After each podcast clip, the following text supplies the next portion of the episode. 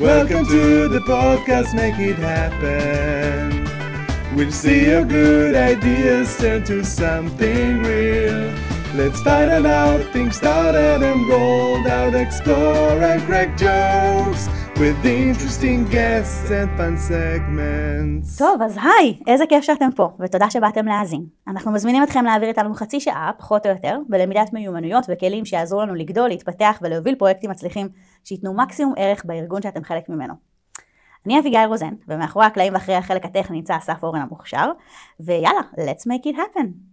היום אני מתרגשת לארח פה את ארנון, שהוא ה-COO של פיוניר, ואחד האנשים הכי מרשימים שיצא לי להכיר בקריירה שלי בכלל. ארנון קראפט מזה השנתיים האחרונות ממלא תפקיד ה-COO בחברת פיוניר, ולפני כן היה מעל 20 שנה בתעשיית ה-consumers. בתפקידו האחרון כ-General Manager הוביל את השותפויות האסטרטגיות של חטיבת המוצרים של מייקרוסופט. ארנון מתגורר עם אשתו קרן וארבעת ילדיהם בזיכרון יעקב, משמע שהוא מבלה בסביבות שעתיים וחצי ביום על הכביש למשרד ובחזרה. אה, מה עושים כל הזמן ברכב? על זה עוד מעט. והסופר פאוור שלו, היכולת להירדם בכל מקום ובכל מצב, ובואו נקווה שזה לא יקרה במהלך הפרק הזה.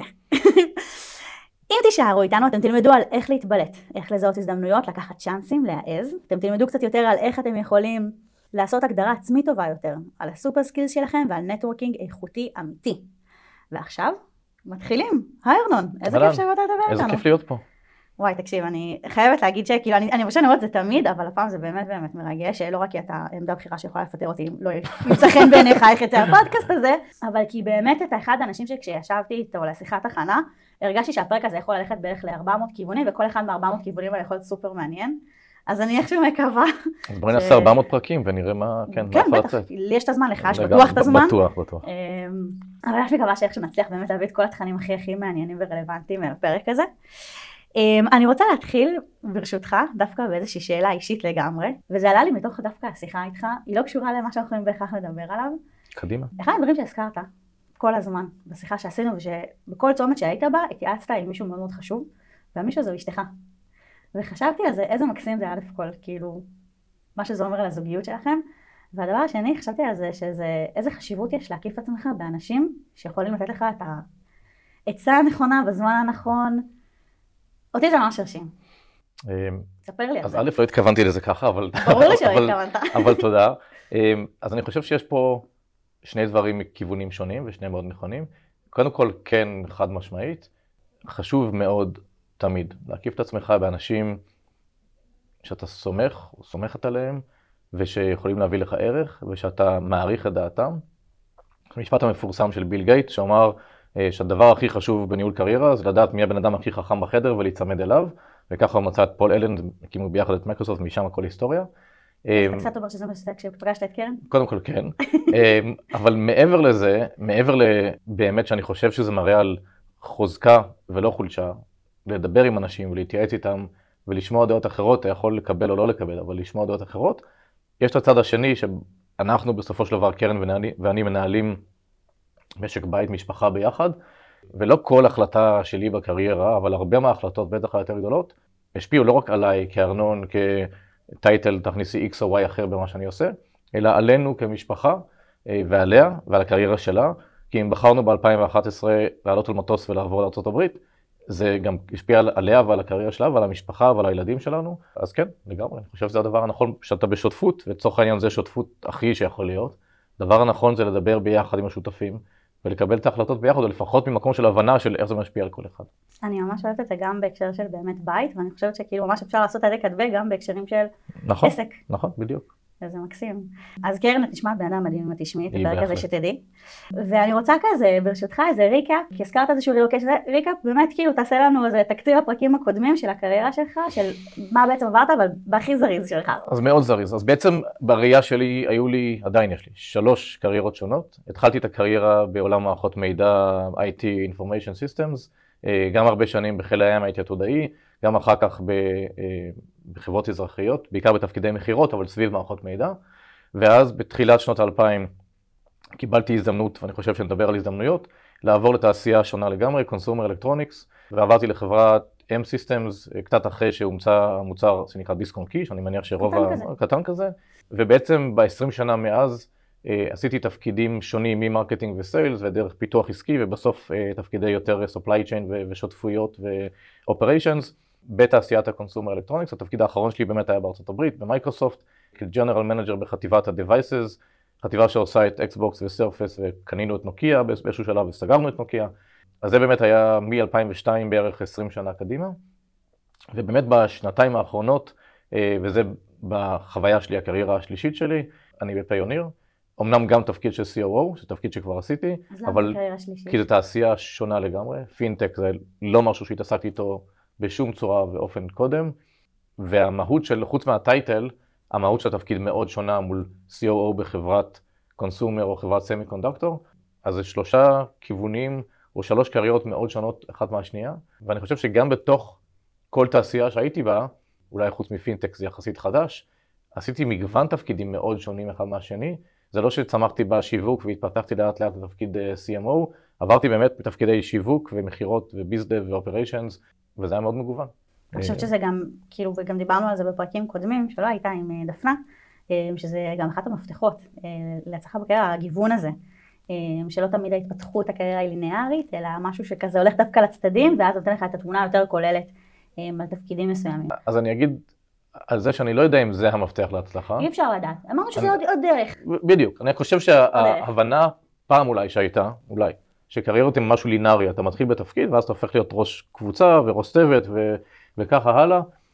יכול להיות שגם היום בתפקידים מסוימים זה ככה, מהניסיון שלי ברוב התפקידים זה לא ככה, וכשאנחנו מתחילים את הקריירה אנחנו בעיקר לא יודעים, בעיניי באמת, איזה הזדמנויות יהיו בדרך ולאיפה זה ייקח אותנו. אז זה דיון ארוך שרק עליו אפשר לדבר יותר משעה, האם בכלל יש צורך לתכנן קריירה או שזה מיותר לגמרי ובזבוז זמן. כן. אתה חושב, אתה חושב שיש, אנש- כאילו, יש דבר כזה? תכנון? קריירה זה בזבוז זמן? יש חברות שונות, עשיתי איזה פעם אה, בקורונה הרצאה באיזה פורום של אה, יועצים ארגוניים על ניהול קריירה, ויש דעות שונות, יש דעות של חברות שממש בונות לכל בן אדם, יש כזה פורמט מלא עם חוזקות וחולשות ועל מה הוא צריך לעבוד ועל מה צריך להתפתח ומה אולי התפקידים הבאים, ומשהו מאוד מפורט של בניית קריירה בתוך אותה חברה לאותו בן אדם. ויש חברות, אם אני זוכר נכון, אה, בנטפליקס, אם אני לא טועה, שלא מאמינים בהגדרה בניהול קריירה, אין דבר כזה HR-י של בניית קריירה, אלא יש skills, אתה עובד על ה-skill שלך, וכתלות בהזדמנויות ובתפקידים שיפתחו או לא יפתחו ובצרכים של החברה, אתה רואה מה הדבר הנכון, אבל אין בניית קריירה של התפקיד הבא שלי יהיה X והתפקיד אחריו יהיה Y, ו- ו- ולשם אני הולך. קודם כל זה כאילו mind blowing מה שאמרת עכשיו. אני חושבת שזה גם באמת, טוב, כולם יגידו שזה אינדיבידואלי ומשתנה מאדם לאדם ומתקופה לתקופה, אפילו בתוך קריירה של בן אדם. נכון. אה, אגב, מי שלא יצא לו הספר על נטפליקס, התרבות הארגונית שלהם, הוא פנומנלי ואני. ממש ממליצה בחום לקרוא אותו. אה, הוא גם קצת מלחיץ. בעיקרון יש להם אה, מדיניות של, של פיטור עובדים בהמוניהם, אבל, אבל יש שם כמה אמיתויות מאוד מאוד יפות, ואני ממליצה בחום למי שמתעניין בתחומים האלה. אבל אני רוצה רגע לקחת אותנו רגע לנקודת ההתחלה, לנקודה הזאת שאמרת, שדיברת על הזדמנויות. אחד הדברים הכי מגניבים ששמעתי ממך, זה שאמרת שיש איזה קטע כזה, שאנחנו לא חיים בסרט, כי בסרט, נכון. הג- כלומר הסברת לי שהגיבור מגיע בעצם אה, לאיזושהי סצנה, ויש הזדמנות, ואז יש שורות מעוממים, ויש מוזיקה דרמטית ברקע, וכולנו יודעים להגיד, הנה, הזדמנות מגיעה. ובחיים לעיתים, נכון, זה לא ככה. נכון. אז איך בכל זאת מזהים הזדמנויות? אה, שאלה מעולה, אה, בדרך כלל אומרים שאלה טובה כי יש לי שקף מוכן, אז אין לי פה שקף מוכן. ואני חושב שזה אחד הדברים שהכי קריטי לכולנו, בטח בדבר הזה שנקרא קריירה להבין. אז באמת, כמו שאמרת, אין, אין, כשיש הזדמנות, לפעמים זה נורא ברור שזו הזדמנות. אם מציעים למישהו רילוקיישן לארה"ב או לכל מקום בחו"ל, ברור שזו הזדמנות לכל מיני דברים, גם ברמה המשפחתית, בטח ברמת קריירה, כלכלית. זה מקרה נורא קיצוני שהוא נורא ברור, ושוב, לא כל הזדמנות בהכרח היא נכונה לאותו בן אדם באותו נקודת זמן, ואז צריך לקבל החלטה, אבל ברור שזו הזדמנות. נכון. יש מקרים שהם הרבה יותר קטנים. אם אתם הולכים להרצאה לשמוע מישהו מדבר, האם אתם עושים את השיעורי בית של עשר דקות קודם, לקרוא על, עליה או עליו בלינקדאין, לראות מי זה, ולמצוא נקודות חיבור ביניכם? כי אם זה בן אדם מעניין, או בן אדם שאולי אתם רוצים לשמור איתו על קשר אחר כך, כי נטוורק, ונדבר גם על זה אני מניח אחר כך, האם אתם עושים את המאמץ של לייצר מזה הזדמנות של כבר שמו אותו לפניי, איך אני מוצא את הדינמיקה הנכונה ליצור קשר וקשר שימשיך. אז אני חושב שהזדמנויות יש בכל דבר, לשמוע בעבודה על תפקיד שנפתוח, אה, לשמוע על כיוון חדש של החברה ולקחת את זה שני צעדים קדימה ולהגיד שנייה, אם לשם אנחנו הולכים, נצטרך אנשים שיעשו לא משנה מה, איך אני ממצב את עצמי להגיע למקום שאני יכול להיות במקום הזה כי זה נראה לי מקום מעניין להיות בו. יש הזדמנויות סביבנו כל הזמן, אי אפשר מן הסתם להעביר את היום רק כל הזמן לחשוב על שנייה, זה מה שהוא אמר, זה הזדמנות או לא, אבל אני חושב שרובנו לא עושים את זה כמעט בכלל, רק כשמישהו בא ומציג לנו ואומר, הנה הזדמנות, מה אתה חושב? אם מישהו בא ומציע לי תפקיד, ברור שזו הזדמנות, שוב, טובה לא טובה, מתאימה לי, לא מתאימה לי, לא יודע, זו הזדמנות. אני חושב שהחוכמה היא לדעת לייצר בחיים את הסיטואציות האלה לבד, ולדעת למצב את עצמנו בנקודה שהדלתות יהיו פתוחות בפנינו. זאת אומרת, גם אם אני לא באופן יוזם משהו, למצב את עצמי בנקודה שיהיה לי את הסקילס הנכונים, את המוניטין, ה-reputation הנכון בחברה או בסיטואציה, כדי שההזדמנויות האלה יבואו אליי. אז אמרת פה שני דברים מאוד מעניינים. אחד, אמרת קודם כל איך מזהים הזדמנויות, מייצרים אותם, כאילו פשוט מייצרים אותם. ונכון, אנחנו מבזבזים את כל היום שלנו בלייצר הזדמנויות, אבל אירועים נורא נורא קטנים יכולים להפוך מאוד מהר להזדמנויות. עכשיו זה מעניין שהבאת את הקטע של ההרצאה, כי אחד הדברים שאני פעם הייתי עושה, אחד הכישרונות super skills שלי, שבדרך כלל לא בא לידי ביטוי, אני נורא טובה בכתיבה. כותבת נורא נורא טוב. חוץ מלסכם שיעורים ו- ולהיות ממש טובה בכאילו בלסכם אה, מערכי שיעור שהיה טוב באוניברסיטה, skill חשוב מאוד. לא היה לי מה לעשות עם זה. אבל אז התחלתי להגיע באמת להרצאות, ובהרצאות הייתי יושבת ומסכמת את ההרצאה, ומעלה את זה אחר כך לאינטרנט לקבוצות רלוונטיות, וזה היה בדרך כלל מתפוצץ ברמות היסטריות. הנה, ברמה. שפעם אה, יוסי מערבי כתב לי, אה, ו- וטומי בראה, ואנשים נורא נורא שווים בתעשייה, וכתבו לי כאילו זה, ו- וככה באמת אה, נוצרו הזדמנויות. נכון. וזה מעניין, זה ממש ממש מעניין, ואני חושבת כאילו על, על החיים כאילו ביום יום שאנחנו מגיעים לפגישה עם מישהו שאנחנו יודעים שהחברה כאילו מדברת על שהפוקוס הולך להיות עליו, אז כמו שאמרת, להתכונן לפני, לדעת איך כאילו אנשים, לדעת איך להוציא מזה את הלידים הרלוונטיים, זה ממש כאילו אהבתי לגמרי את הטיפ הזה, אז כאילו איך לזהות, פשוט לייצר את זה בעצמנו. נכון. והדבר השני שדיברת עליו, אמרת כאילו, רגע, אני צריך להיות עם הרפיטיישן הנכון ועם הסקילס הנכונים. זה קצת יותר קשה, אתה יכול שנייה להרחיב על זה, כאילו איך אני... אז, אז, אז. אולי שני דברים שונים. skills, בואי דווקא נתחיל מ-reputation. אולי זה יותר קל. האמונה שלי שבסופו של רגע, בוא דבר... נגיד רגע מה זה. מה מה זה, כשאתה אומר reputation נכון, מה זה אומר? אחלה שאלה. זה אמ, מה חושבים עליך האחרים. באנגלית, פעם כשניסחתי את זה, בדיוק את השאלה אותי למישהו, זה אמ, What are you best known as? שאנשים חושבים, אביגיל, ארנון, ואנשים עולים, גם אם זו לא מילה אחת, אז שלוש, ארבע, חמש מילים, שמות תואר, experiences שהיה להם איתך או איתי, וכשהם חושבים, הבן אדם הם חושבים, זה, זה מי שהוא. ויש לנו יכולת להשפיע על הדבר הזה? בוודאי. בוודאי, אנחנו, אנחנו משפיעים על זה כל יום, ואנחנו חייבים גם לנהל את הדבר הזה. שוב, לא לבוא עם שלטי חוצות וחולצה אני מגניב, ו, וזה, זה לא הכוונה. למרות שזה יכול להיות אחלה. אנחנו כל יום במה שאנחנו עושים, אנחנו משפיעים על הרפיטיישן הזה. הצורה היא אה, לעשות את זה, האמונה שלי שבטח בקונטקסט של מקום עבודה, בסופו של דבר, מה אנחנו רוצים לעשות? To make an impact. אנחנו רוצים לעשות, להביא משמעות למקום עבודה, לצוות, לחברה שאנחנו שייכים אליה. יש אולי כאלה שלא, וזו שיחה אחרת לגמרי. הם אלה אה, במפוטרים של נטפליקס. בדיוק. אמ, אנחנו רוצים לגרום לשינוי, להביא, value. איך אנחנו מביאים value, ושיאפשר לנו באמת to make an impact? אתה מתחיל, כל מקום עבודה שאתה מתחיל, בניסיון שלי, לא משנה בכלל מה עשית קודם, אתה מתחיל מאיזושהי נקודת אפס, ויש לי כזה גרף מאוד מאוד איכותי, מאוד לא כמותי, שאני מצייר לאנשים שמתחילים. אתה מתחיל בהתחלה מאפס, ואתה צריך לייצר מצב שאתה בונה קרדיביליות, אמינות וטראסט, אמון עם הצוותים האחרים, ועם הצוות שלך אולי זה יותר קל, אבל באמת עם צוותים אחרים, עם סטייק הולדרים אחרים בחברה שאתה עובד איתם, ואתה רוצה להגיע למצב שאתה מייצר, או שאתה בונה קרדיביליות ומייצר כזה טראסט, שאנשים קוראים לך לפגישות שלהם, גם אם אתה לא באמת חייב להיות שם. למה? כי יש לך value, והם רוצים לקבל את ה-value הזה. אולי הם לא תמיד יסכימו, לא תמיד יקבלו אותו, אבל הם יודעים שמישהו שהוא לטובת החברה, לטובתם, ושהוא יכול להביא value בצורה שהוא חושב על דברים, זה המקום שאתה רוצה להיות פה. זה למה? לבל מטורף נכון. להגיע אליו. והשאלה שלי, של, התשובה שלי על השאלה למה, זה כי ככה אתה יכול להשפיע, כי אם אתה נמצא בישיבות האלה, אתה יכול להשפיע על דברים, ומי שמשפיע, בסופו של דבר הוא זה שמייצר אימפקט על החברה.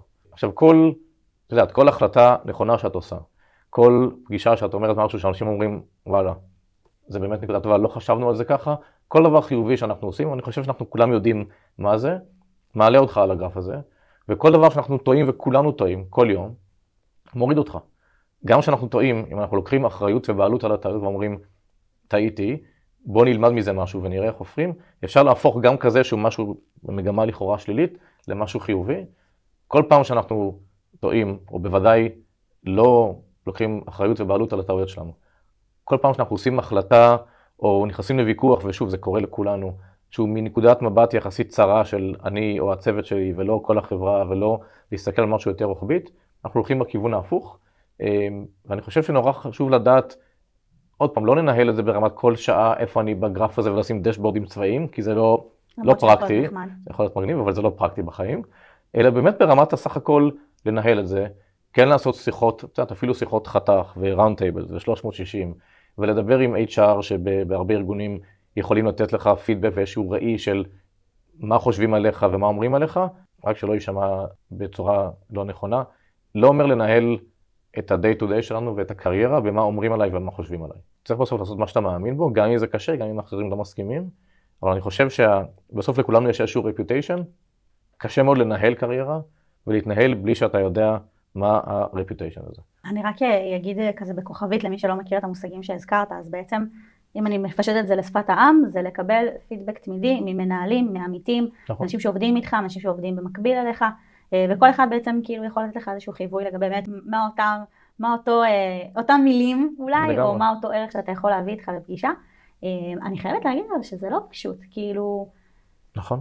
אני לא רואה את זה קורה הרבה, נגיד אנשים שמכניסים אנשים לפגישות בלי שהם באמת קשורים, רק בגלל שהם יכולים להביא איזשהו ערך מסוים, למרות שלפעמים כן. נגיד אנשים שהם ממש טובים בנגיד לדחוף דברים, אז יביאו אותו למרות שהוא לא בהכרח קשור, אבל כי יודעים שהוא כבר. אז אני חושב שזה גם תלוי בתרבות הארגונית באותה חברה, זה גם גורם שמאוד מעודד או לא מעודד דבר כזה, אבל אני חושב שגם היום כשאני מנסה לחשוב ככה להריץ בראש פגישות, הרבה פעמים אני אפילו אומר לאנשים, תזמינו גם את, את זאתי או את זה, ואין לי תמיד הסבר ברור למה. אבל אני יודע שאני רוצה שהבן אדם הזה יישב שם, אמ, כי אני סומך על ה...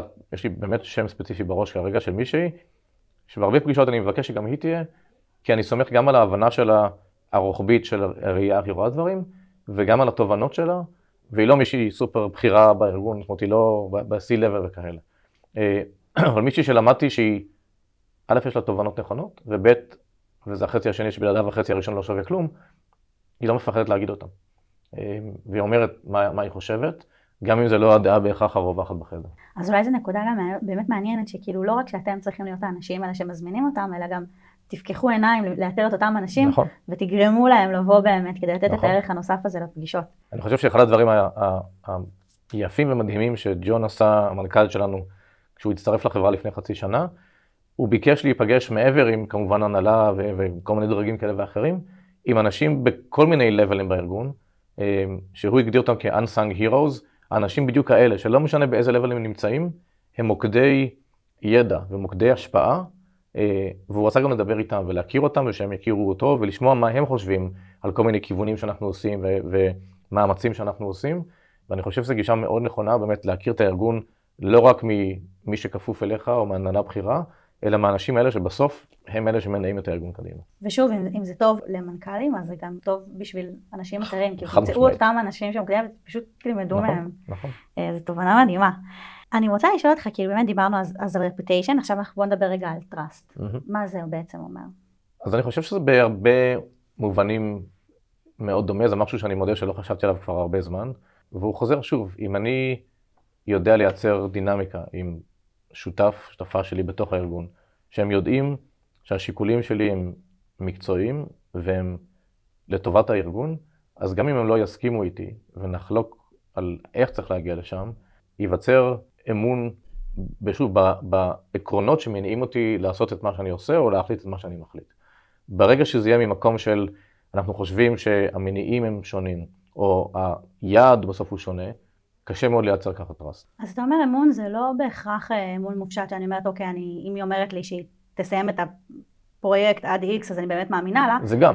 אבל אני, נשמע שאתה מדבר על איזשהו רובד זה קצת יותר עמוק, שאתה אומר בעצם אני מאמין שהיא פועלת באמת מתוך אותם מניעים שגם חשובים לי. אז אחלה, אז בואי נפריד פה באמת לשני סוגים, אני ככה בונה את זה איתך תוך כדי. יאללה. יש אמון מקצועי, לדעת שמישהו שנותן דעה מקצועית או מתחייב לי הדבר הזה יהיה גמור עד הראשון באפריל, לדעת, וזה בדרך כלל יגיע הרבה לדעתי מפשוט ניסיון של לעבוד ביחד. אני יודע שאם בן אדם מסוים אומר, אני אסיים את זה עד הראשון באפריל, אני יודע שזה יקרה, כי ב-90-100% מהפעמים בהיסטוריה שהוא אמר לי, תאריך יעד, זה באמת קרה. זה אמון מקצועי. ויש אמון שהוא יותר ערכי, של לדעת שאנחנו בסוף מונעים מאותו סולם ערכים, והדברים שמניעים אותנו, שוב, טובת החברה וטובת הלקוחות, אה, וכמובן טובת העובדים ולכבד את העובדים הם אותו סולם ערכים, ואני חושב שזה נשמע הרבה יותר טריוויאלי מאשר בהרבה מקרים זה, כי, כי לפעמים אנשים מגיעים עם, עם ערכים שונים מה, מהרקע שלהם ומהבית, ואני בטוח שכולנו וכל מי שמאזין לזה כרגע היה בסיטואציה שבעבודה, שהוא בטוח שמישהו עושה משהו לטובת הוא עצמו או הצוות שלו, ויש כזה מונח שנקרא פוליטיקה ארגונית, ואני בטוח שכולם שמעו על זה גם. מה זה? אה, לא, אני יודע, זה באמת, אני לא, לא נתקלתי בזה אף פעם.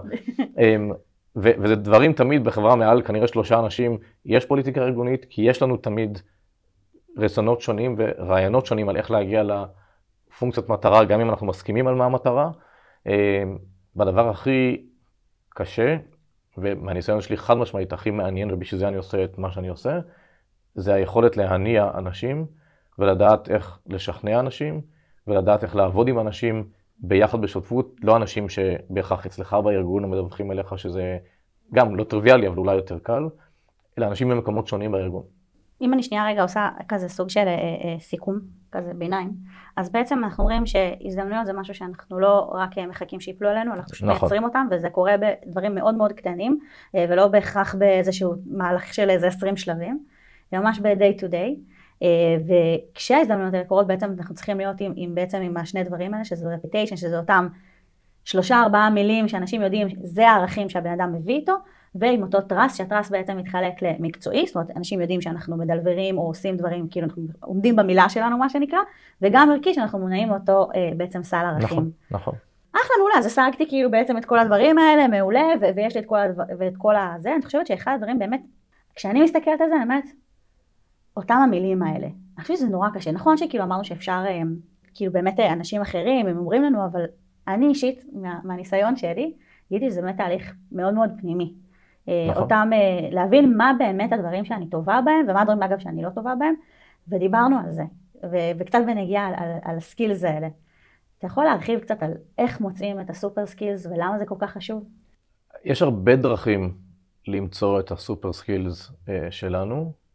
אני חושב שזה גם אמיתית לוקח זמן, כי אנחנו מתחילים את הקריירה עם משהו בראש, שהוא כנראה נבנה מא' במה הייתי טוב בלימודים, וב' במה הייתי טוב כבן אדם עד שאני מתחיל את הקריירה, ומה המחשבה שלי על עצמי, איזה סוג בן אדם אני, ומה אני טוב בו ומה אני לא טוב בו. נכון, אני אחדד רגע נקודה שאמרת לי לפני בשיחת הכנה, שבלימודים היה נורא קל לזהות את הדברים האלה. נכון. כי היה מבחנים, היה מקצועות, היה. קטגוריות, והיה ציון, אז נכון. יכלתי להגיד, אוקיי, super skill שלי זה גיאוגרפיה, כי שם אני מקבלת 100, נכון. והזה שלי זה לא נכון. יודעת מה, לימודי אה, לשון. נכון. זה זה, כי אני, ו- ופתאום בעולם העבודה אין ציונים, גם אין קטגוריות כל כך ברורות. אני חושב, דרך אגב, זה גם שוב נושא אחר לשיחה שלמה, על מה ההבדלים באמת בין לימודים, לא משנה אם זה בית ספר או אוניברסיטה, לבין עבודה. זה אחד ההבדלים שכמעט לא מדברים עליהם, אבל זה נכון, כמה שאנחנו מייעצים למנהלים, בטח צעירים, תיתנו פידבק לאנשים, וכל החברות עברו איזושהי מהפכה בעשר שנים האחרונות מ-review פעם בשנה לפעמיים בשנה, לעזבו, תעשו את זה כל חודש ושיהיה פידבק רציף, וכולנו יודעים את זה. זה לא פידבק כמותי ומדיד כמו ציון במבחן או בבוחן או בשיעורי בית, ואז נורא ברור לך, כמו שאמרת, בגיאוגרפיה אני מעולה, ובאנגלית פחות, וב... אה, כי, כי זה משהו הרבה יותר אמור, אמורפי, וזה גם לא אותו מבחן לכל הכיתה פתאום, כי המנהל שלי מודד אותי בצורה מסוימת, והמנהלת שלך בצורה אחרת אותך, אז איך בכלל משווים בין הדברים האלה? אה, אז יש, שוב, כמויות של מחקרים ועבודות, ובשביל זה יש HR בארגונים, כדי שכן יהיה איזושהי קונסיסטנטיות בין הדברים, ועדיין זה לא יהיה מאוד קונסיסטנטי ויש הרבה מאוד סובייקטיביות באיך שאנחנו נמדדים, וזה בסדר גמור. אז חוץ מבעצם להישען על המערכת ולחכות שכאילו הם ייתנו לנו פידבק, איך אני בכלל מזהה את הקטגוריות, או, או בכלל מזהה את ה super skills האלה? אני חושב שזה תהליך שחשוב מאוד לעשות אותו, ולא נס, לא נספיק לכסות אותו פה בזמן שיש לנו היום, אה, אבל בוודאי כל אחד עם המנהל או מנהלת שלו, ושוב אני אפנה לפונקציות HR, ויש גם אה, הרבה מאוד כלים גם באינטרנט של כל מיני צורות ומטריצות של איזה סוג בן אדם אני ואיזה סוג skills יש לי ומה הנטייה שלי, יש כל מיני מדדים כאלה. אני חושב שזה גם בסדר גמור להתחיל קריירה בלי לדעת באמת במה אתה הכי טוב. אני לא חושב שכשאני חושב אחורה על זה שהתחלתי את הקריירה, ידעתי מה החוזקות שלי בהכרח. אולי שוב, מה הייתי בלימודים, או מה הייתי בבית ספר, אבל לא בקריירה, מה היו החוזקות שלי. ואני חושב שחשוב גם לדעת לזהות בתוך זה למה אנחנו נמשכים, אני חושב שזה משהו שבאופן טבעי נגלה אותו. יש דברים שאנחנו נמשכים לעשות, וכשיש לנו פגישה על זה, או משהו לעשות על זה, אנחנו מחכים לזה כבר ורוצים לעשות, ואם נשים שנייה לב לזה אנחנו רואים, יש דברים שלוקח מאיתנו אנרגיה, כי פחות בא לעשות, צריך, אנחנו עושים, אבל פחות בא לנו, וזה בסדר גמור. אז אני חושב שגם את זה חשוב להבדיל ולהגיד איזה דברים ממלאים אותי באנרגיה, ואני אוהב, וכשאני רואה יום ביומן שיש לי כאלה דברים, אני אומר וואלה איזה כיף, ואיזה ימים יש דברים שצריך, אבל פחות זורם לי. אני ממש אוהבת את הטיפ הזה, כי זה קצת אומר, אה, עזבו שנייה את העולם בחוץ ומה, ומה ה-value שאתם מביאים, תסתכלו פנימה, אתם אוהבים לעשות את זה, קל לכם לעשות את זה, זה ממלא אתכם באנרגיה, כנראה שזה חלק מהסט של ה super skill נכון. שלכם. אני אוסיף על זה עוד הערה, שאולי בעיניי המסר הכי חשוב מכל הדבר הזה. סבבה, אה, אם אסף יכול להבליט את זה ב bold. בדיוק, צהוב, זה מעולה. בשבוע שעבר דיברתי עם סטודנטים באוניברסיטת תל אביב, בפקולטה להנדסה, ובסוף ניגשה אליי, ניגשו אליי שתי סטודנטיות ואמרו לי שזה הטיפ הכי פרקטי וחשוב שהם שמעו מאז שהם התחילו את הלימודים, אז קטונתי כנראה, אבל אני חושב שזה משהו מאוד מאוד חשוב. אחד הלקחים הכי חשובים שאני שמעתי, והוא היה לא פשוט לשמוע, בתפקידי הראשון אה, בדיסק און קי, ניהלתי את השיווק, את ה product marketing, ועשיתי אחלה, באמת אחלה עבודה, כאילו, ממש. ואחרי, לא זוכר, נגיד שנה וחצי, משהו כזה, היה לי שיחה עם אה, מי שניהל את ה business unit בזמנו, והוא אמר לי, תקשיב, אתה עושה עבודה ממש ממש טובה בשיווק, ממש ממש טובה, כאילו, ממש ממש טוב. נכון. אבל אתה לא הכי טוב שיכול להיות. אתה לא איש השיווק הכי טוב שיכול להיות לתפקיד הזה. אאוץ'. לגמרי. ואתה מעולה עם לקוחות, אתה מעולה ב execution, יש תפקיד אחר שיותר תחת אה, באמת עבודה עם customers וכאלה שיותר מתאים, ואתה ממש ממש טוב בשיווק, אתה 90, אבל אתה לא 100. וכמובן שזו הייתה מכה מאוד קשה לאגו, בטח בתור התפקיד שלי הראשון בחברה, ובעיקר בזה שהייתי בטוח שאני באמת, כאילו, עושה עבודה מדהימה. זה היה באמת, עובדה שאני זוכר את זה עד היום, אנחנו חברים קרובים עד היום, זה היה מסר נורא חשוב לי, ב, ב, אני מסתכל על כאלה milestones, אתה יודע, של ניהול קריירה, זה אחד הדברים החשובים שלמדתי. אתה רוצה לעשות משהו, מה שאמרת נכון, משהו שאתה נהנה ושאתה אוהב, זה הכל ברור. כי אם תעשה משהו שאתה לא נהנה, זה יהיה סבל מתמשך, אבל בסופו של דבר, אתה רוצה לעשות משהו שאתה הכי טוב בה בעולם, או שאתה יכול להיות הכי טוב בה בעולם. כי הצורה, היא, הצורה או הדרך הכי בטוחה להצליח, זה לעשות משהו שאתה הכי טוב. לעשות משהו שאתה ממש טוב, אבל יכולים למצוא מישהו אחר שהוא יותר טוב, אתה יכול להצליח, והרבה אנשים עושים את זה. העצה שלי לכל מי שאני מדבר מאז, תמצאו את הדברים האלה, את הסקילס, קודם כל, שאתם הכי טובים בהם, ואז תבינו מה התפקיד שדורש את הסקילס האלה, ולא משנה מה תעשו, תמיד השאיפה צריכה להיות, אני אהיה הכי טוב בחברה ובעולם שעושה את הדבר הזה, לא להיות טוב, ולא להיות טוב מאוד, להיות הכי טוב שיכול להיות. וואו. וזה, זה, שוב, בוודאי לא הייתה שיחה קלה, וזה מכה לאגו. כמובן שבהתחלה אמרתי לו, מה פתאום, אני נשאר בתפקיד, והוא קיבל את זה, אמר לי, החלטה שלך, אבל אחרי זה חזרתי אליו ואמרתי לו, בעצם, אני רוצה לעבור. אמ, אבל, אבל זה היה לקח שאני אני באמת עד היום מודה לו על זה, כי זה משהו שליווה אותי מאז. אתם רוצים לעשות משהו שאתם כמובן נהנים ממנו, אבל כן. שאתם הכי טובים בו. אז בעצם אתה אומר, כאילו, סתכלו פנימה, תבינו, או גם החוצה אותו review 360 HR whatever, תמצאו את הדבר הזה שהופך אתכם להכי טובים, ואז תמצאו, שזה אגב גם לא פשוט, אבל כן, תחפשו ותמצאו את אותו תפקיד שכאילו אותם כישורים באים לידי ביטוי ותהיו הכי טובים, באמת, כאילו, זה השאיפה. נכון. Not good enough, the best, מה שנקרא. נכון, בדיוק. אבל זה לא פשוט. לא. אני גם לא יודע איך אתה באמת יודע שאתה the best, ואני לא יודע איך יש מדד לזה, וזה לא משנה. אתה, זה לא אתה, משנה. אתה, אתה, אתה יודע שמה שאתה עושה, אתה הכי טוב בו, או אתה רוצה להיות הכי טוב בו, ויש לך את הפוטנציאל ואת, ה, שוב, את היכולות ואת ה, את הסקילס להיות הכי טוב בו, שם אתה רוצה להיות. לא, לא במשהו שאתה בסדר. אחד הדברים שאגב אני מאוד מאוד אוהבת שאנחנו כל הזמן פה מדברים לא בטייטלים אלא ב skills. Mm-hmm. שימו לב שכאילו אין פה, אין פה שיח על אה, אתה לא ה product manager הכי טוב או המפתח הכי טוב, נכון. אלא אולי בן אדם שיודע אה, להניע אנשים הכי טוב או בן אדם שהוא אה, מביא פתרונות יצירתיים הכי טוב, זה skills, זה שפה שהיא אחרת. נכון, אני, אני חושב שאת יודעת אחד הדברים הכי משעממים שאני יכול לחשוב עליו, באמת, זה לשבת בריאיון ושמישהו או מישהי יקריאו לי את התפקידים שהם עשו ומה הם עשו. וזה האינסטינקט של כולם. זה נורא משעמם כי עברתי על הקורות חיים, או על לינקדאין, או על שניהם, אז אני יודע מה עשית. אז אני לא צריך שיקריאו לי מ-2002 עד 2010 הייתי פה, ואז עברתי לשם. זה בזבוז זמן, והדבר האחרון שאתה רוצה בראיון, זה לשעמם את מי שמראיין אותך.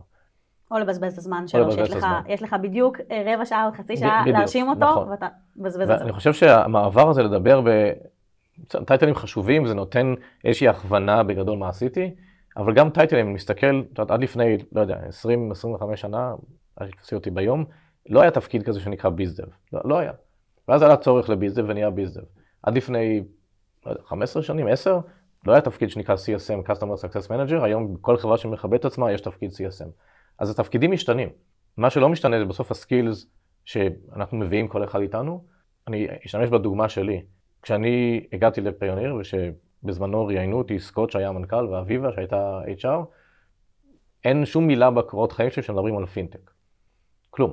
אז, הם, ובכל זאת הם. לא ראיינו אותי והם לא פנו אליי דרך ההד האנטרית, כי אני מומחה פינטק, הם פנו אליי על סט יכולות אחרים של ניהול מערכות מורכבות ושל שילוב בין הבנת business ל execution ו-change management ולדעת איך עושים עסקים אה, בארצות הברית וגם באסיה ולדעת איך לקחת חברה או קבוצה מגודל מסוים ב scale יותר גדול על סט יכולות והתנסויות שהיו לי שרלוונטיות מאוד לתפקיד ה-COO בחברת פינטק וספציפית בפיוניר גם אם אין רקע של פינטק. עכשיו סיפרתי את זה לאנשים הם אמרו לי כן אבל בתפקידים של COO וגדולים זה נכון זה באמת יותר סביב יכולות הניהול שלך ופחות סביב יכולות הדברים הטכניים והפרקטיים. אני לא מסכימה. אז אני אתן עוד דוגמה, גם במקרה שלי, אבל לפני 20 ומשהו שנים, שכל הקריירה שלי הייתה ERP ו-Visual Basic וכל מיני Databases ו-SAP וניתוח מערכות מידע, וזה מה שידעתי לעשות. וכשפנו אליי מ-M Systems ואמרו לי יש תפקיד לשיווק, כל היכולות האלה שתיארתי הרגע, וכל מה שעשיתי לא היה רלוונטי בעליל. אז שוב, היה שם מישהו שהכיר אותי, ואם נרצה תכף לדבר על networking ועל החשיבות של זה, וכשהוא חשב עליי, אפרופו reputation, הוא לא חשב על SAP ו-ERP ומערכות מידע ו-Visual Basic ו-SQL וכאלה, הוא חשב על היכולות שלי לנהל צוות ולהוביל שינוי, והיכולות לדעת לתקשר עם לקוחות, כי עשינו את זה גם הרבה בעולם של מערכות מידע שעושים שינוי של מערכת, איך לתקשר את זה בשפה שהם מבינים, ו- ועוד ועוד יכולות שהוא אמר, זה מאוד transferable גם לעולם של לנו, של מוצר קונסומר בשוק גלובלי, למרות שהוא לא מגיע מהעולם הזה. נכון, אני גם, אני אגיד על זה שני דברים. אחד, אני חושבת שבתרבות בטח הישראלית, של המצאת טייטלים על ימין ועל שמאל, נכון. והענקת טייטלים בעוד יותר קלות, שהסקילס ומה שעשית באמת, התכולה של התפקיד, זה באמת מה שמשנה. אז כאילו יופי שכתוב לך בטייטל איזשהו שם מפוצץ, באותה מידה אתה יכול לכתוב משהו אחר, ולכן בדיוק, הסקילס זה באמת, מה שנקרא הסקילס הוא המלך עכשיו. נכון. והדבר השני שאני חושבת עליו זה שהיום בעידן שבאמת אנשים עוברים תפקיד כל כך הרבה, כל כך מהר, אין משמעות כל כך לטייטל, אלא באמת למה אתה יכול לעשות, מה היכולות שלך. אני, אני אגיד משהו כן בשביל אה, לא לבטל את כל מה שאמרנו הרגע, כדי להישאר בעולם האמיתי, בוודאי שיש חשיבות לטייטל, בוודאי, אבל. אבל בדיוק מה שאת אמרת זה נכון, אתה יכול להיות בטייטל מאוד של C-Level או VP, whatever, בחברה של 20 אנשים, שזה מאמץ ואתגרים בפני עצמם ו- וחד משמעית, וזה סוג אתגרים מסוג שונה מאוד מלהיות VP או C-Level בחברה של 2,000 איש או בחברה של 100,000 איש. אז זה שהטייטל לפעמים נראה אותו דבר, לא באמת אומר מה עשית, באיזה היקפים, ב- ב- אה, באיזה סוג לחצים, באיזה שוק, אה, באיזה קנה מידה, ולכן אני אומר, הטייטל הוא חשוב לכולנו, ולכולנו יש לינקדאין, אנחנו מתחזקים אותו בקנאות, וזה חשוב. בסוף באמת, כשאתה רוצה לדבר עם בן אדם, אתה רוצה להבין מה הוא עשה, ועם מה הוא התמודד, ובאמת, בעיניי זה אומר הרבה יותר מרק לקחת title ולהגיד, הבנתי, אז אני שם אותו פה במשבצת הזאת. לגמרי. כמו שזה נכון ל-VP, זה נכון גם לתפקידי entry level. בוודאי, אני בוודאי. הייתי business operations בחברת סטארט-אפ, וזה אומר שחלשתי על משהו כמו חמישה תחומים, והיה לי ownership נכון. מאוד מאוד גבוה. מצד שני, כשעברתי לפה, עברתי תחום מאוד מצומצם, אותו title בדיוק, אבל אני עובדת עם שווקים בכל העולם, עם סכומי כסף כאילו שאי אפשר בכלל לכמת, ועושה דברים ב scale הרבה יותר גדול. אה, אני זוכרת אחד הדברים המצחיקים שהגעתי לראיון ואמרתי אה, לבוסית שלי שאחד הדברים שעשיתי בתפקיד הקודם זה collaboration בין מחלקות. אז היא אומרת לי, אבל כאילו זה סטארט-אפ, כאילו, אתם 15 איש, אז מה זה אומר לעשות collaboration בין ה product ל marketing? זה לצאת למסדרון ולצעוק לו, יואב, שומע? עמית צריך ממך משהו. כאילו, זה ה collaboration. היום כשאני עושה את זה עם מחלקות, שכל מחלקה זה 300 איש וצריך למצוא את הבן אדם הרלוונטי, נכון. נכון. את זה, זה כבר משהו אחר לגמרי. דבר אחרון שאני ממש חשוב לי שאנחנו חייבים לדבר עליו, וזה נושא שמאוד קשה לי לגשת אליו, ואני אגיד לך גם למה. כי נושא ה networking זה נושא שמרגישה שנטחן עד דק בכל פלטפורמה אפשרית, ובכל נכון. זאת, כל פעם שיש אה, פה בחברה איזשהו משהו שמביאים הרצאות, תמיד מביאים את ההרצאה של ארנון על networking, ותמיד אנשים עפים ממנה. זה כאילו, זה, זה כאילו ידוע, שכולם צריכים להגיע להרצאה של ארנון, איזה כיף לשמוע. כי, כי לומדים שם משהו. אני אומרת את זה סתם כי אתה CEO ואני רוצה להחמיא. אבל, אה, לא, אבל זה אבל זה כאילו, זה קטע ידוע. ואני אומרת, מה כבר יש לחדש על networking? אז אני לא אטחן שוב את כל מה שכבר טחנו עד דק. אני כן אגיד שני דברים. אחד, networking זה עבודה, ולא כולם מבינים באמת עד כמה זה עבודה. אה, שוב פעם, איזה מישהו מזמן אמר לי ש networking, אה, בשביל לתחזק network צריך להשקיע 20% מהזמן שלך. לא מאמין בזה בעליל. כולנו אנשים עסוקים ועובדים עבודה, עבודה, עבודה, היום טיפונת משפחה ועוד אה, טיפונת תחביבים, מי שמצליח לדחוף.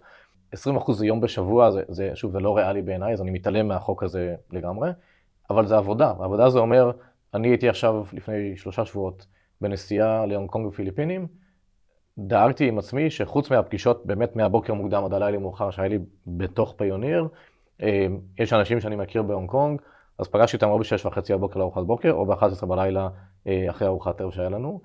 אה, בפיליפינים, פעם ראשונה שלי, לא הכרתי אף אחד, קודם כל זה מרשים שאנשים הסכימו לבוא, כאילו לדבר איתך בשש וחצי בבוקר. נכון, את צודקת. פיליפינים פעם ראשונה, אז אני לא מכיר אף אחד חוץ מהמשרד המדהים שלנו בפיליפינים, אבל אפרופו הזדמנויות, בעיניי זו הזדמנות. אז חשבתי מי אני יכול להכיר, יש לי חבר טוב שהשותף העסקי שלו גר בפיליפינים, אה, אז הוא חיבר אותי אליו, אז הוא גם הגיע למלון בפיליפינים במנילה ב-7 בבוקר לארוחת בוקר, לפני שהתחלנו את היום בעבודה, ומסתבר שיש לו קשרים והוא מכיר את אחד הבעלים של הבנקים הגדולים בפיליפינים, שאנחנו כפיוניר עובדים איתם, וזה וואו. עובד או לא עובד, אז חיברתי אותם למי שמנהל את המשרד שם ולצוות הרלוונטי לחבר. זה לא הייתה המטרה של השיחה. המטרה הייתה להכיר בן אדם, אבל בשבילי היום כאינסטינקט, אם אני נוסע למקום ואני לא אפגוש אנשים, בין אם אני מכיר או הכרתי או לא מכיר, שלא קשורים למה שאני עושה, כל פעם שאני בניו יורק, ואני בניו יורק בערך פעם בחודש היום, אני תמיד פוגש אנשים שעבדו איתי קודם, שלא עבדו איתי, שמישהו הכיר לי, גם במהלך השבועות בארץ, מאוד עמוסים, אז בין אם זה יהיה ביום שישי בבוקר לקפה, או לדחוף מתישהו באמצע השבוע בערב, אני מנסה להמשיך ולפגוש אנשים, וכן, חלק מהם לא קורה עם זה כלום, אה, וזה בסדר גמור. אז המסר הראשון שזה באמת עבודה פרואקטיבית לחשוב על זה ולנהל את זה, ולא על חשבון המטרות שלנו בחברה שבה אנחנו מקבלים כסף, אבל תמיד אפשר למצוא את הזמן. והדבר השני, מהניסיון שלי, רוב האנשים, כמעט המוחלט, שאתה מדבר איתם על נטוורק, ישר מה שיש להם בראש זה איך אני בונה נטוורק שעוזר לי. איך אני בונה נטוורק שמביא לי value. נכון. נכון. אז השוני הקטן שאני מציע לאנשים לעשות, תחשבו על זה בדיוק בכיוון ההפוך. ותראו כמה זה משחרר ומקל, כי כדי לבנות נטוורק שמביא לי value, בהגדרה אנחנו חושבים, אני רוצה אנשים אה, נורא בכירים, אנשים עם הרבה כוח, אנשים עם הרבה השפעה. Guess what, קשה להגיע לאנשים האלה, כי כולם רוצים להגיע לאנשים האלה. אז תתחילו בכיוון הפוך. איך אני בונה נטוורק שאני יכול להביא להם value? איך אני בונה נטוורק של אנשים שאני יכול לעזור להם בלי לקבל שום דבר? איך אני יכולה, נגיד סתם, אני מחר רוצה אה, להיפגש עם באמת אה, מישהי שיש לה כוח השפעה, אה, VP, whatever, מה, איזה בכלל ערך אני יכולה להציע לה? את לא יודעת, זה בדיוק העניין. אני אתן לך דוגמה מלפני שנה. לפני שנה ראיתי בלינקדאין דמות מאוד מפורסמת ומוכרת בארץ, עברה ממה שהיא עשתה, כולנו היינו רואים את הבן אדם הזה בטלוויזיה, פרסומות וכאלה, פרשה מהתחום עיסוק הזה ועברה והצטרפה, ל... או הקימה איזה קרן הון סיכון. זה מישהו שאני מכיר כנראה, אני כבר לא זוכר, מכיר אותו, וכתב לו בלינקדאין בהצלחה, ובזה החדש, איזה כיף לראות שאתה עובר להייטק וכאלה. ככה אני ראיתי זה שהבן אדם פתח קרן הון סיכון והצטרף לעוד מישהו. לא מכיר אותו, באמת חוץ מלראות אותו בטלוויזיה ופרסומות. שלחתי לו הודעה בלינקדאין, של אהלן, אני ארנון, אני CEO בפיוניר, ראיתי שעשית את המעבר מהתחום הזה לזה, קודם כל בהצלחה. אם יש משהו שאני יכול לעזור, תגיד לי. זה הכל. עכשיו. את יכולה להניח שהוא שוב מכיר את כולם כי הוא מפורסם ו... וייצג את ישראל בכל מיני מקומות וכאלה. והוא חזר אליי, אני לא זוכר, לדעתי באותו יום, ואמר, אחלה, תודה רבה שאתה פונה אליי, אני באמת צריך עזרה. אני וואו. לא מכיר את העולם הזה, קודם כל אני אשמח להיפגש ולהבין יותר על מה אתה עושה ומה אתם עושים. וב', אנחנו בתהליך של גיוס לקרן, אם אתה מכיר מישהו שרוצה להשקיע, אז אני אשמח. עשיתי לו כמה חיבורים עם אנשים שאני מכיר, אה, אחד מהם אפילו השקיע בקרן שלו. אם למישהו יש ספק, לא לקחתי אחוזים ולא שום דבר מאף אחד. אמ, באמת בשביל החיבור, ומאז נהיינו בקשר, אני אגיד אפילו כמחמאה לעצמי, חברי. אמ, וכן, אנחנו מדי פעם נפגשים לארוחת צהריים, גם היה פה פעמיים, ובאותה מידה הוא היה יכול לא לענות, וזה גם היה בסדר. אז בעצם אתה אומר, כשאני רוצה לעשות בעצם נטוורקינג, אז זה לא רק ה... אהלן אהלן, שלום שלום, כיף כיף. לא, זה לא נטוורק. אחד. נטוורק בעיניי זה שני דברים, אחד להביא value, את רוצה להביא value למי שאת איתו, איתה בנטוורק, והדבר השני, כולנו רוצים לדבר עם אנשים מעניינים. ככל שתהיי מעניינת, ויהיה לך נושאי שיחה יותר מגוונים, חוזר למה שאמרנו בהתחלה על איך מנצלים שעתיים וחצי, שלוש בא- באוטו אה, כל יום, נו, כמויות של ספרים שאני שומע באודיבל ופודקאסטים בכמויות. וואלה. ככל שתהיי מעניינת, ואנשים ירצו לדבר איתך כי מעניין לדבר איתך, וככל שתביאי value, או לפחות תנסי להביא value, והם יראו שהכיוון זה לא, שנייה, מה, מה אתה יכול לעשות בשבילי, אלא איך אני יכולה לעזור. אותו חבר שהזכרתי קודם, שחיבר את הבן אדם הזה בפיליפינים, כל שיחה איתו, אני מכיר אותו 20 שנה, כל שיחה איתו, מסיים ב"איך אני יכול לעזור לך". עכשיו, זה יכול להישמע סתם, יאללה, זה, הוא באמת מתכוון לזה. זה, זה הבן אדם, איך אני יכול לעזור לך? וואו. אני כאילו חוזרת לזה כי זה, כי זה נקודה מהממת בעיניי. למצוא איך אני יכול לתת לצד השני. נטוורקינג אמיתי, לגמרי. זה איך, איזה ערך אני יכול לתת לצד השני, ומסתבר שלפעמים אתה אפילו לא יכול, כאילו, נכון. גם אם אתה לא יודע, רק להגיד, זה מי שאני, אלה ה super skill שלי, אלה מה שאני יודע לעשות, איך אני יכול לעזור ולתת לבן אדם השני, כאילו, להדהד. נכון, ו- ואני באמת לא מאמין, יקרה. לא קשור לקרמה ולא לכל מיני כאלה. אם אתה בונה network שאתה מנסה להביא לו value, ואתה בן אדם מעניין, אז קודם כל, אפרופו זה- הכל מתחבר, זה נורא יפה. אז, אז זה יהיה השם שלך. ככה בנינו את זה. אני, ברור, הכל מאוד מובנה. זה ה-reputation שיהיה לה, ואנשים ירצו לבוא ולדבר איתך ולהיות בנטוורק שלך, כי ידעו שזה מי שאת. ודברים טובים באמת קורים, אני בדיוק אמרתי את זה למישהו בסוף שבוע, כל עבודה שהייתה לי עד עכשיו, כל עבודה, מאז שהשתחררתי מחיל הים, הייתה בגלל נטוורק. בשום עבודה זה לא היה התהליך הקלאסי של לשלוח קורות חיים וכאלה. התהליך אולי הכי הזוי היה באמת איך הגעתי למייקרוסופט, איך הם הגיעו אליי, אה, אבל כל עבודה, כולל פה, בסוף זה רגע, היה אתה חייב. לספר. אז איך, מייקרוסופט הגיעו אליך? אנחנו אוהבים סיפורים הזויים בפודקאסט אז. הייתי, במודו, סמנכ"ל תפעול אצל דוב מורן, אה, בסטארט-אפ שלו, ואחרי שהחברה נסגרה, אה, חיפשתי מה לעשות הלאה. במודו היה לנו שותף גדול מאוד בטיוואן, שותף מאוד גדול ביפן, שכשהחברה נסגרה, הייתה סיטואציה, מן הסתם חברה נסגרת, קצת לא נעימה איתם, אז טסתי על חשבוני לטיוואן וליפן, בתרבות של המזרח, בלי להיכנס לזה, כי זה שוב שיחה בפני עצמה, להתנצל, לא שעשינו משהו לא בסדר, קורה, זה מהלך טבעי של עסקים, אבל להתנצל שהמנהלים בחברות האלה שעמדו מולנו, נוצר להם סיטואציה לא נעימה בתוך החברה שלהם. אה, אז להתנצל שהם בסיטואציה הזאת ולהזמין אותם, אחד בטיוואן ואחד ביפן לארוחת ערב, זה מה שעשיתי. אחר כך בדיעבד הסתבר שאותה חברה גדולה מאוד בטיוואן שאיתה עבדנו, עבדה, עובדת עד היום, אחד הפרטנרים הגדולים של מייקרוסופט. והסתבר ששבוע אחרי שהייתי שם, אותו בן אדם שאחרי זה היה המנהל שלי שבע ומשהו שנים במייקרוסופט, היה בטיוואן בביקור ב-QBR אצל אותו שותף בטיוואן, והוא סיפר להם שהוא מחפש לגייס מישהו לתפקיד מסוים, והוא עדיין לא מצא, וכבר עבר הרבה זמן, אז ה-GM של ה business unit באותה חברה טיוואנית אמר לו, תקשיב, לפני שבוע היה פה מישהו, אה, אנחנו כבר עובדים איתם שנתיים ומשהו, הוא מאוד קשוח למשא ומתן, אבל מאוד הוגן, ובעיקר הסולם הערכים שלו כזה שהוא הגיע לפה על חשבונו, כי, כי זה סוג השותף שהוא, ואז אה, הוא הביא לו את הפרטים שלי, ובאמת קיבלתי פנייה, ישבתי בסלון, בלינקדאין, באימייל הזה של לינקדאין, פנייה ממגייס של מייקרוסופט, שהם שמעו עליי ורוצים לדבר איתי.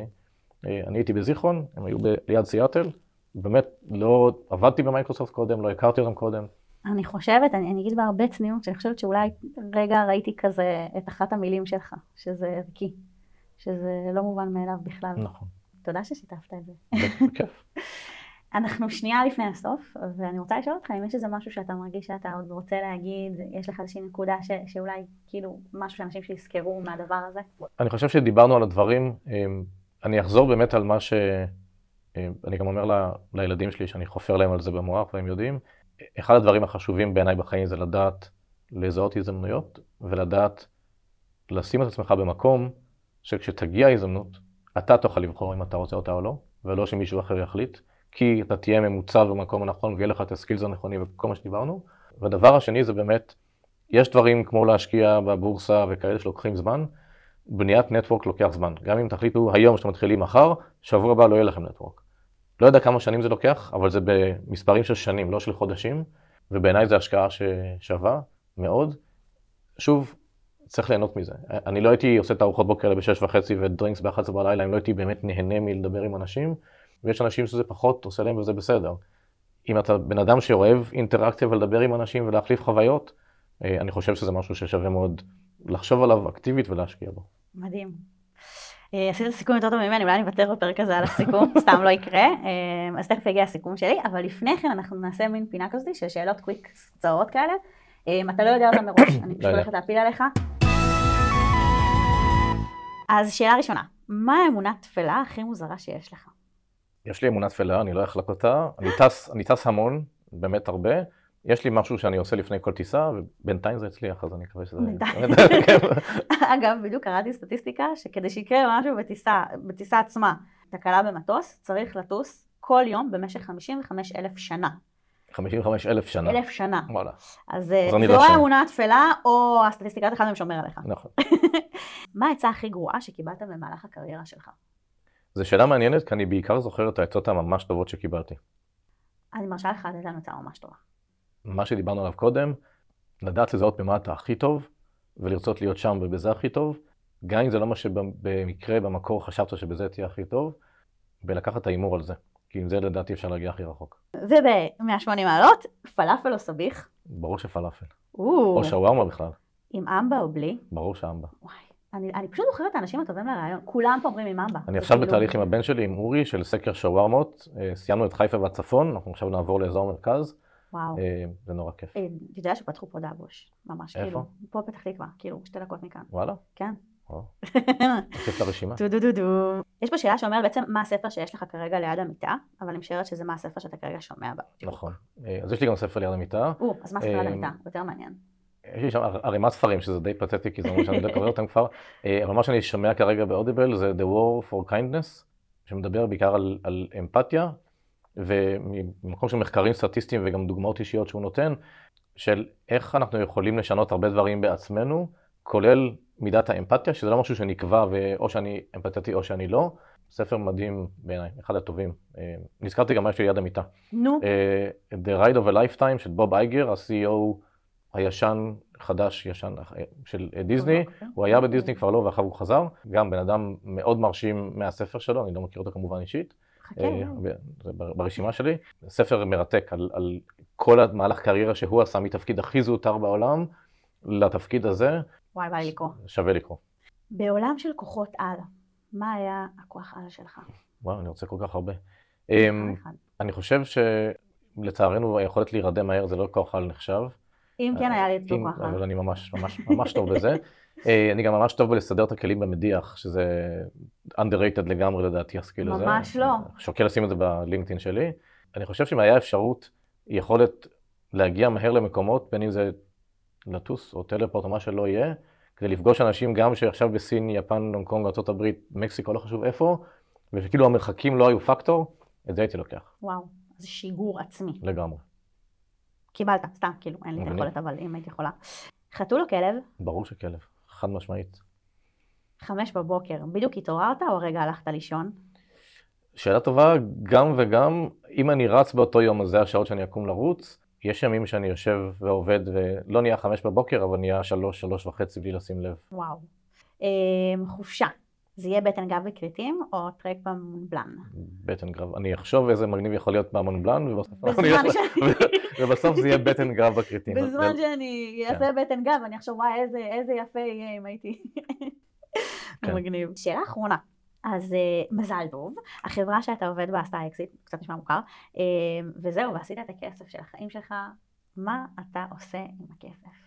אני חושב שזו שאלה מדהימה, הייתי כנראה עונה על התשובות שונות בשלבים שונים בחיים. ואם אני שואלת עכשיו, עכשיו, אני קודם כל אחשוב עם עצמי מה אני רוצה או לא רוצה, שזו שאלה לא טריוויאלית, לוודא שאני משאיר לכל אחד מהילדים שלי. או לא אה, רוצה, יש ילד שעצבן אותך אתמול. לא, לא, לא בגלל זה, אבל יש אה, שיח כזה שאומר כמה באמת אנחנו צריכים להשאיר להם בכלל וכמה לתת להם לעשות את החיים של עצמם. אני כן אמצא, אני מניח עם קרן, מקומות ודברים שאנחנו מאמינים בהם, שאנחנו רוצים להשקיע ולהתנדב. היום אנחנו בעיקר עושים את זה עם הזמן שלנו, ויש כמה דברים כאלה שאני יכול לחשוב בוודאי שהיינו מאוד שמחים לעזור לקדם את המאמצים האלה ואת הדברים האלה. יש לך איזה אפיק כזה בראש, שאתה אומר, אם הייתי יכול, הייתי שם פועל? אז, אז היום אני מתנדב בעמותה שעוזרת לחיילים שנפצעו בשירות, ואנחנו גם אה, עובדים עם, עם נוער בסיכון יותר שנמצא בזיכרון ועוזרים להם. בוודאי שסביב הנושא, בטח פה בארץ, של חיילים שנפצעו וילדים, אה, ולצערנו יש הרבה מאוד מקומות לעזור לילדים שצריכים עזרה. כנראה ששם. וואו. תודה רבה. בשמחה רבה. תודה רבה אני נהניתי מאוד מאוד. שהזמנתם אותי. בכיף, העונג כולו שלנו. גם שלי.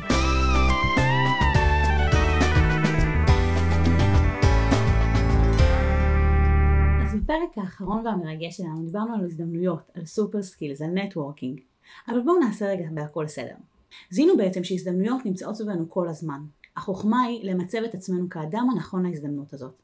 ומה זה אומר בעצם? זה אומר להיות עם שלושה דברים. הכישורים הנכונים, המוניטין הנכון ובעל האמון. Skills, Reputation ו-Trust. בואו שנייה נעבור עליהם אחד אחד. Reputation, המוניטין שלנו. זאת המילה האחת או השלוש שעולות לאנשים בראש כשאומרים את השם שלנו. Trust זה בניית אמון מקצועי ואישי. ואיך עושים את זה? אחד, מתחילים מנקודת האפס, מחדדים את הvalue שיש לנו לתת, הופכים למוקדי ידע, ולא שוכחים to speak up כדי לייצר אימפקט בארגון. שתיים, מנסים להגיע לפגישות חשובות גם בלי שזה חובה בשבילנו, כדי שנוכל לתת את אותו value. שלוש, בונים אמון מקצועי, עומדים במילה שלנו, מדלוורים בזמן, ולוקחים אחריות כשדברים לא קורים כמו שרצינו.